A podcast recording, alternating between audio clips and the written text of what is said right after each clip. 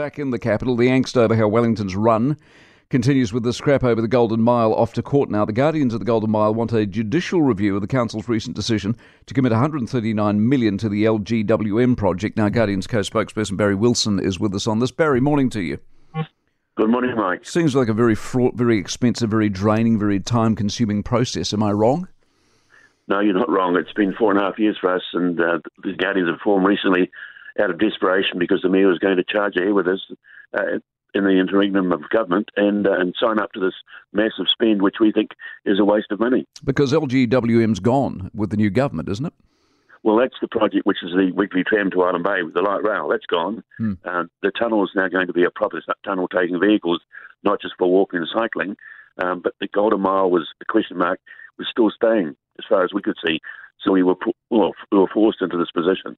But why don't the council listen? Because correct me if I'm wrong, but no one on the Golden Mile wants it. It kills business. It will not bring people to town, and the council don't want to hear that. Why not? Well, those zealots, this is a lot of funny overseas thinking. The planners are difficult people. Uh, they've all parachuted in town, expensive consultants from Australia. Uh, the whole thing has become a juggernaut, really. It's like a Genghis Khan rides into town and sort of does you over. But this is, is a ram raid on our hero retailers.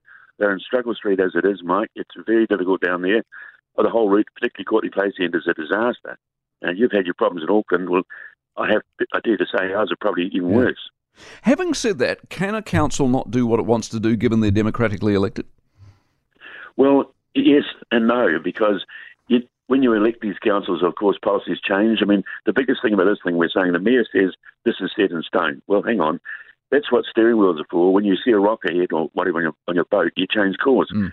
We've got all these new facts, the town hall, shortage of money, the city really going backwards and broke.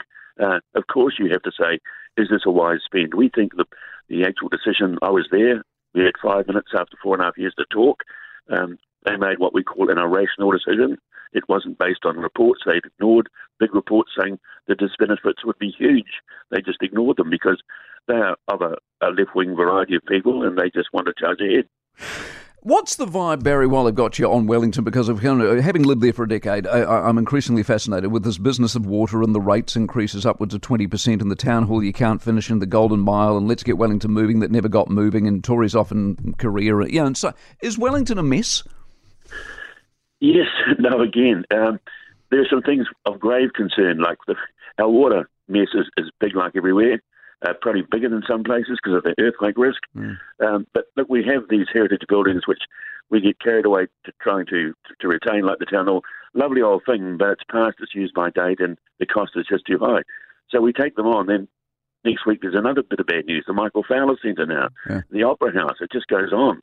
Good. All right, mate. I wish you well, well with the lawyers. Uh, Barry Wilson, Guardian of the Golden Mile. How is it that you get to be on Lambton Quay and you know as a business person? I mean, no one knows the business better than the business person.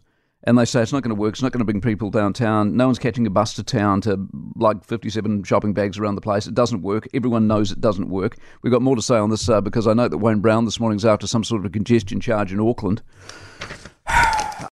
For more from the Mike Hosking Breakfast, listen live to Newstalk ZB from 6 a.m. weekdays or follow the podcast on iHeartRadio.